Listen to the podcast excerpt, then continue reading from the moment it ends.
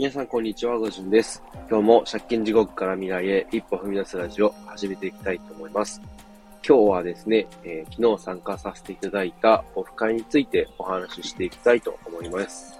えー、昨日のオフ会、何のオフ会かというとですね、とある NFT 作品を通して繋がった仲間の、まあ、オフ会ということですね。で、まあ、簡単にその、とあるその作品について、えー、説明しますと、え CNPR、えー、クリプト忍者パートナーズの、えー、二次創作で、えー、ルーキーズの R ですね、CNPR っていう作品でして、で、NFT の、まあ、初心者、これから、えー、始めようかなっていう人たちを応援しようってことで立ち上がったプロジェクトでして、で、僕も、えー、このプロジェクト始まった時にですね、えー、まあ、僕自身も、こう、まだまだ初心者っていうことで、えー、参加させていただいて、えー、その時に、えー、いろいろ、他の、まあ、似たような形で参加した、えー、メンバーとですね、つながって、えー、いろいろ活動させていただいて、仲良くさせていただいてるんですけれども、えー、総勢ですね、お昼から、えー、お昼の12時からスタートだったんですけれど、総勢大人17名の、えー、子供も、子供が、えー、5名ったかな ?4 名だったかな？で、えー、まあ結構僕も含めてですけど、ご家族で参加されてる方も見えまして、結構こう、まあ、賑やかというか、ワイワイ、えー、できたんじゃないかなと思います。で、やっぱり NFT 関連の話題っていうのは、なかなかこう、普段の日常生活の中ではすることがあんまりなくてですね、で、どうしても NFT に関して語り合いたいとか話し合いたい、情報交換したいって思ってでも、思ったとしても、なかなかですね、その話し相手自体がこう見つからなくって、で、こう、結局、まあ、ツイッターだったりだとか、ディスコードだったりだとか、そういうとこで、まあ、テキストコミュニケーションですね。そういう風になってるんですけど、やっぱりリアルで、えー、顔を合わせてお話しさせていただいてっていうことで、ってなると、やっぱりこう、普段話できないこととかを、こう、思う存分語り合って情報交換してっていうのもできるんで、すごい面白かったんですよね。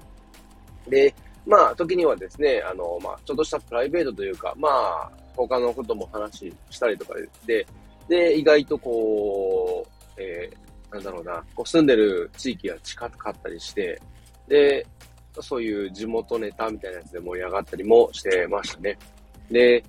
えー、結構ですね、その、いろんなところから集まって来られたんですけれど、僕は岐阜から参加させていただいて、会場は名古屋でした。で、当然名古屋から、えー、の参加でっていう方もいましたし、で他にもですね、えー、三重県とか大阪の方から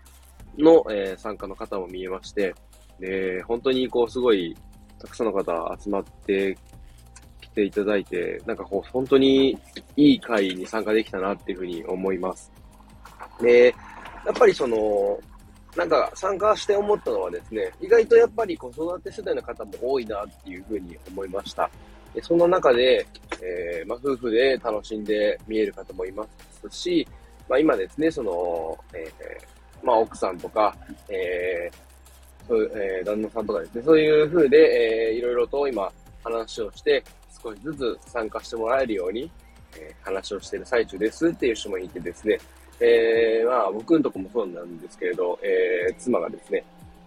ようやく、え本業の方が最近落ち着きつつあるので、まあ、こう、間を、えー、縫ってですね、えー、それこそ、えー、CNPR の活動に、えー、参加してもらおうかな、ということでですね、えー、いろいろ、こう、試行錯誤していたところで、こんなオフ会やりますよって話を、えー、聞きましてですね、お、これはちょっとチャンスじゃないかなってことで参加させていただきました。で、やっぱりですね、その、なんかこう男性目線、女性目線っていう、まあ、こう男女がどうこうっていうのはではないんですけど、やっぱどうしても、なんかこう NFT に関して言うと、えー、まあ男性が多いイメージ。で、女性はやっぱり少ないイメージは多少やっぱあるんですよね。で、結構こう、作品を、えー、作る側、クリエイターさんだったりだとか、えー、逆に、えー、コレクターとして、まあ、買って集める方とか、いろいろ立場あると思うんですけど、でもやっぱり一番その、主婦とかであれば、似たような、こう、主婦だったりとか、ママやってますっていうような、子供いますみたいな人がですね、そういう似たような環境の人たちと話をすることで、やっぱ親近感湧きますし、で、なんかこう、どうしてもですね、その、仕事をして、で、帰って家事したり、子供の面倒を見たりとかってやってると、なかなかこう、時間取れないんですよね。で、まあ、他の方も言って見えましたけど、やっぱり最近こう、NFT に関して情報がすごい早いんで、まあ、疲れが出てる人もいるってことだったんですけど、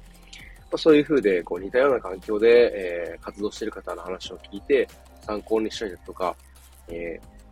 そういうところで親近感を持ってもらって、えー、まあ、参加しやすくなったらいいかなっていうふうに僕も思ってたんですよね。で、妻も結構他の方とこう、まあ、比較的人見知りもそんなにないってことで、えー、打ち解けられたみたいで、すごい良かったんですけれど、で、まあ本当になんだろう、こう、本当は家族で参加予定だったけど、急遽ちょっと、まあ一人でっていう方も見えましたし、えー、で、二次会もあったんですけれど、まあ、二次会から参加っていう人もいれば、こう、ちょっと二次会は、ちょっと時間の都合で参加できないんでっていう方もいまして、で、全員が全員直接顔を合わせるってことではなかったんですけれど、でも本当に多くの方と話をできて、で、すごいいい経験ができたなっていうふうに思います。で、あと一個ちょっとこれは話をさせていただいた中での気づきなんですけれど、まあその NFT を、え保有するのにあたって、ウォレットが必要なんですけれど、ウォレットもですね、今すごいこう、なんだろうな、詐欺みたいなか、えー、ことをされてる、まあ、ちょっと悪い人もやっぱいるんですよね。どうしてもいろんな業界、どこ行ってもいますけれど、